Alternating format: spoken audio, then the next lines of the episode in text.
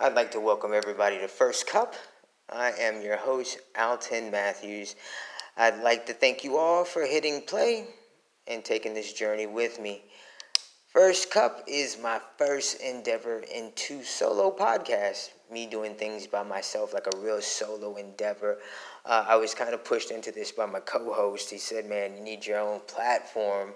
People have been telling me it for years, but I guess I thought I was never good enough. Thought I couldn't carry it by myself.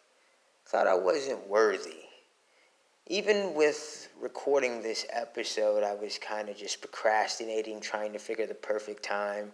I had announced it would be dropping so many times, trying to think of topics and what would the show be about? What would I do? How would it come off? What would people think of me? Would it get any listens? Who would listen? All the anxieties that come along with starting something great. You know, um, I guess that's why I started this show for those reasons.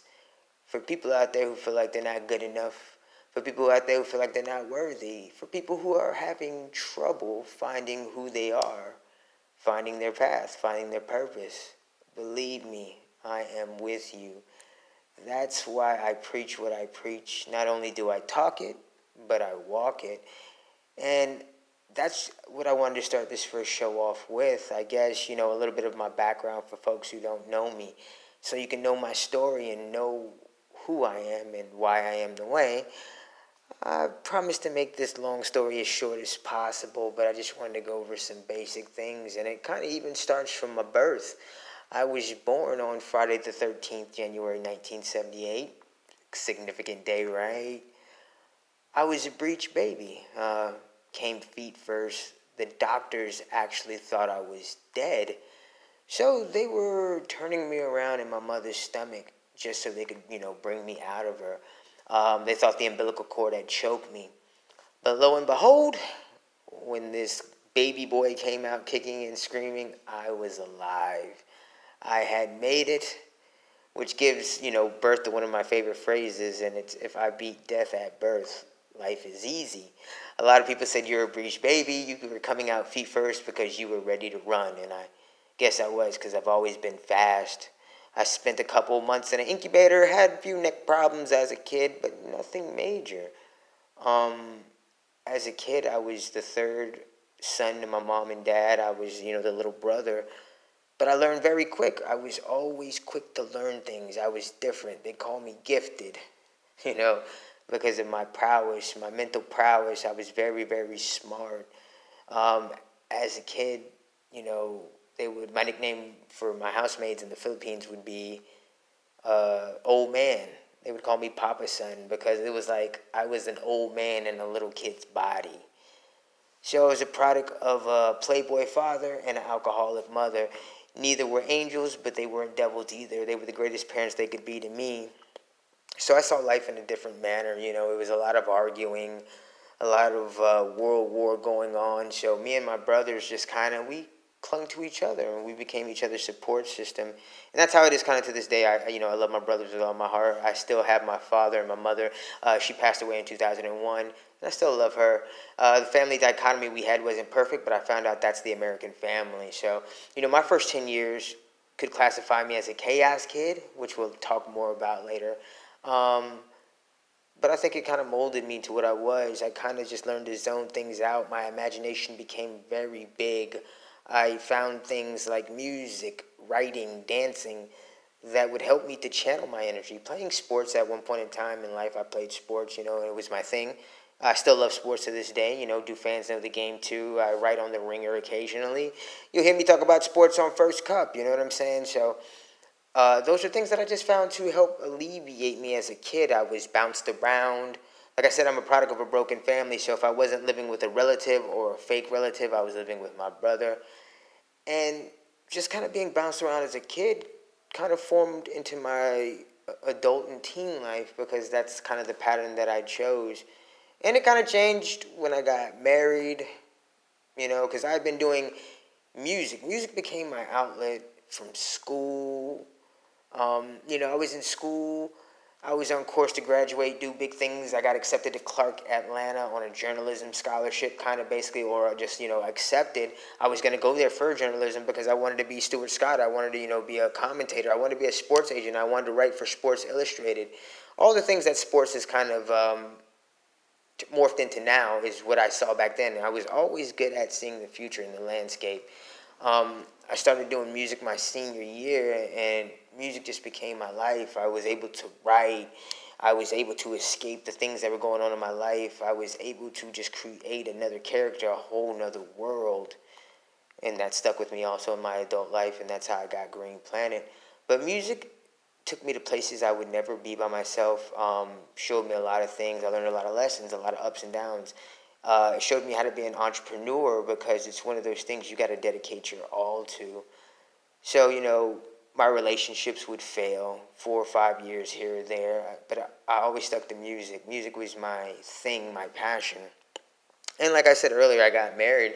I got married around 34 years old. So that was 2012, 2013, actually, I got married, um, Valentine's Day. And, you know, kind of took on a pre made family, wife, two kids.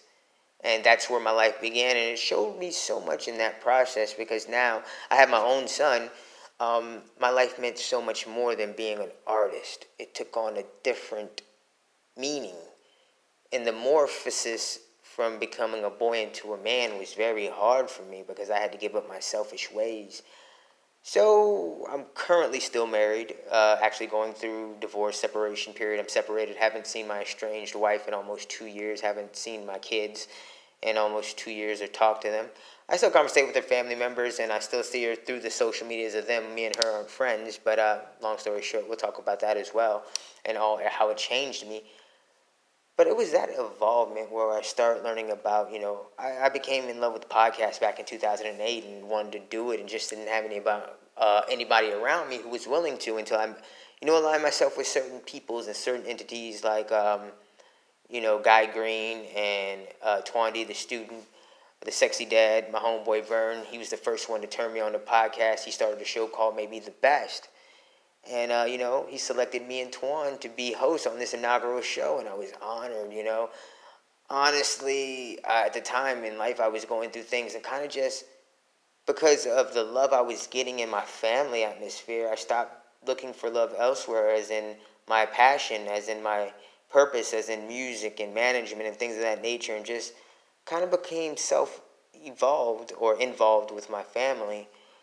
Uh, I guess that's where I learned I was uh, introvert. I thought I was an extrovert all my life, but I was just happily contained in this package of familyhood, but didn't understand that I was blocking my purpose in life and what I was supposed to be doing.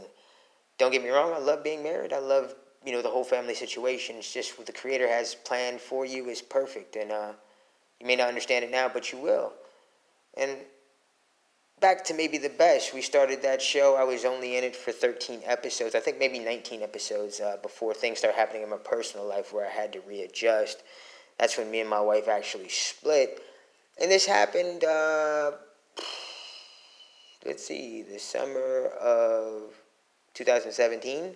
Father's Day, actually, last year is when it happened. And at that point, I had to recreate my life I found out I was a healer, and as a healer, you help broken people. You help them to heal, but in the process, you break yourself. You break yourself so you can give yourself a dose of your own medicine. That's a big thing, man.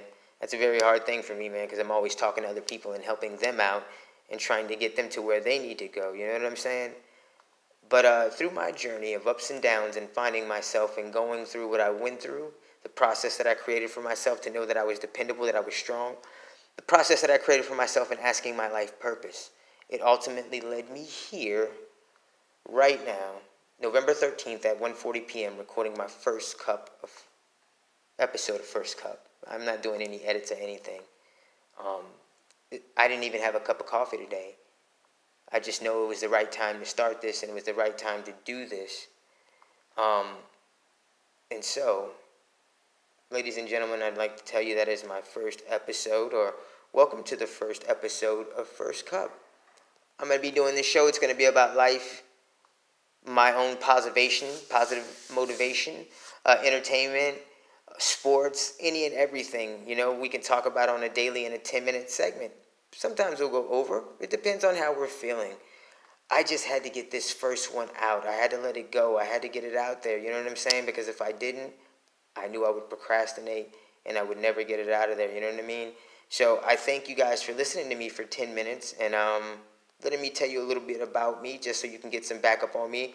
I go through these things and I learn from them, and that's how I want to help others and help other people around me. You know what I mean? So I thank you guys for tuning into the first episode of First Cup. This is going to be something big. I feel it, man. I'm coming into my own. So I thank you so much. And I know that's just a little brief background on me. I will give you more as the show goes on. Next time we speak, we'll be brewing our first pot for all my pot heads out there, taking our first cup and endeavoring together into the world and uh, doing some things. So I'd like to leave you with a thought, a thought that I will leave you with every time from now on that we meet every morning for First Cup. On this road called life, you have to take the good with the bad, smile with the sad, love what you got, and remember what you had. Always forgive, but never forget. People change, things go wrong, but just remember, the ride goes on. Potheads, I thank you for tuning into the first edition of First Cup with Alton Matthews. As always, stay blessed, go forth, do great things. Excelsior.